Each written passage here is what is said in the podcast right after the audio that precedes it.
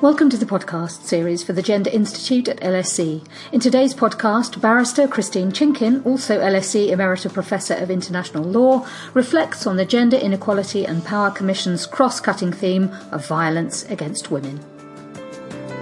It's a theme that is relevant to all four areas law, media, politics, economics.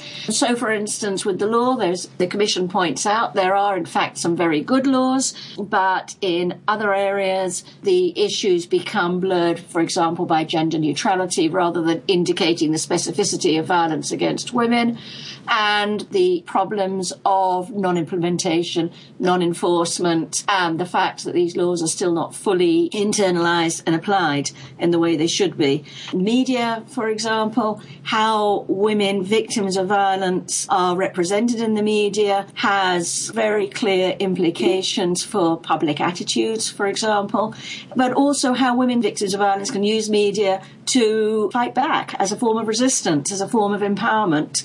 The political agenda, of course, which I think we're going to come on to later. It's an area in which issues around gender equality, work balance are affected by the issue of violence against women. I wonder if one of the problems is that, that many of the sort of issues that crop up, you know, whether it's serious things, rape, female genital mutilation, forced marriage, all these tend to be seen as rather separate things rather than as a manifestation of, of these wider issues.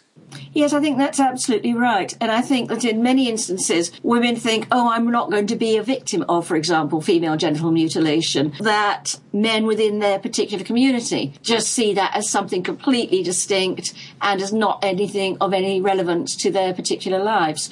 But the important point about defining these different manifestations of violence against women as in fact being coherent is their rooting in gender inequality, in the subordination of women, the desire to control women's bodies and women's lives.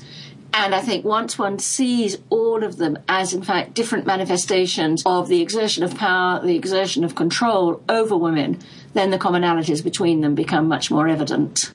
Now, I know you're also concerned about legislation becoming an instrument of control over certain populations when it comes to violence against women. What are your, your worries there? Certain forms of violence against women are very much associated with certain minority groups within the population.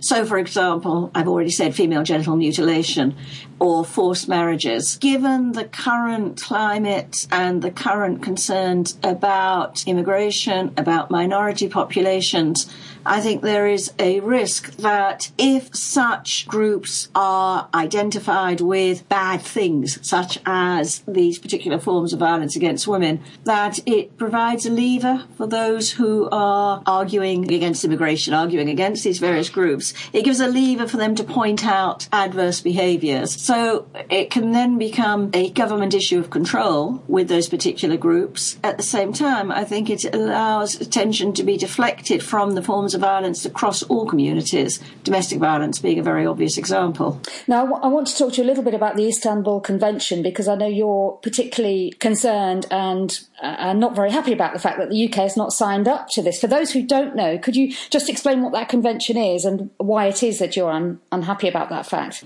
It's the Council of Europe Convention on Preventing and Combating Violence Against Women. It was adopted in 2011. It came into force for a number of countries in Europe late August of last year. It sets out government obligations with respect to preventing, protecting women against such violence due diligence obligations with respect to prosecution of perpetrators and providing appropriate sentences for convicted perpetrators so that it provides a holistic, comprehensive set of obligations for governments with respect to their responses to violence against women. It also requires governments to take a gender sensitive approach to their policies, practices, and programs. So I think in all of these ways, it provides the most up to date set of obligations for government with respect to preventing and combating violence against women. Our government, I think it was now over two years ago, made a commitment that they would become parties to the Istanbul Convention, and so far there has been no further progress. I think it shows a resistance to accepting what is set out in the Convention as legal obligations, possibly also resistance to allocating the appropriate resources, which are also required by the convention, and is preventing the government from being seen to be standing up and being counted on these issues. I wonder if you think if there's also a tendency to forget just what an enormous cost to the economy, as well as to individuals and societies, that violence uh, against women is. Whether it's forgetting or whether it's simply not taking account of that in the first place. Again, tending to see issues of violence against women as individual, as private, act rather than as structural and as such, therefore, impacting upon the economy in a whole range of different ways. And just very obviously, the impact on the healthcare budget, the impact on days lost at work, the impact on children and on children's health, the impact on public services, not just the health service, the police service, for example. And I think if all of these were properly costed properly taken into account, it would be extremely difficult to forget them. But I'm not sure whether that exercise and that again bringing all of these different forms together is really undertaken. Do you think the state has lost sight of its obligations to protect women against violence? I do think that it's not a priority for the government, that not being identified as a priority means that it can be very easily set down on the agenda. I think, again, another issue with violence against women is it involves multiple government agencies multiple different programs. So the justice program, the law enforcement program, the health program, the education program, prison, criminal justice in a broader sense.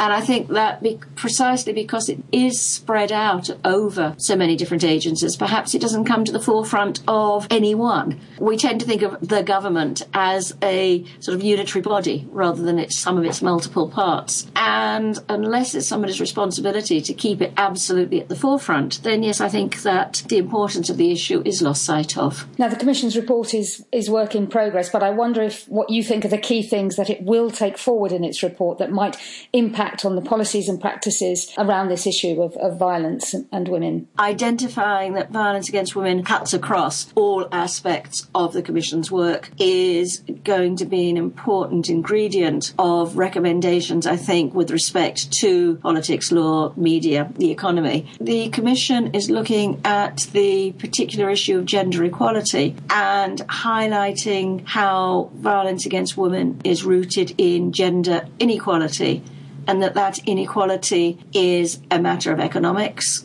again, certainly at time of austerity, but also reminding the government that gender equality is a matter of human rights and women's entitlement to equality and to be free from violence, as well as practical suggestions that might be taken up as to how various aspects of the prevention, protection, prosecution might be improved. Christine Chinkin was talking to Chris Garrington following the Commission's final session at which it reviewed the evidence it's been gathering and discussed the recommendations it will incorporate in its report. You can find out more about the work of the Commission at www.lse.ac.uk forward slash Gender Institute. And you can also follow us on Twitter at LSE Gender Tweet.